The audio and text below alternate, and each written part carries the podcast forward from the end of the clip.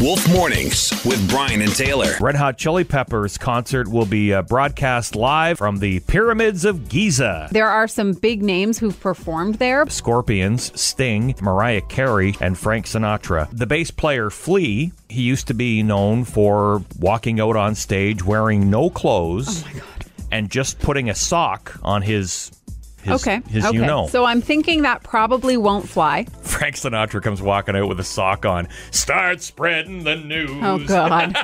oh, Mariah Carey. Wolf Mornings with Brian and Taylor. Weekdays 5:30 to 10 on Central Ontario's Best Rock 101.5 The Wolf.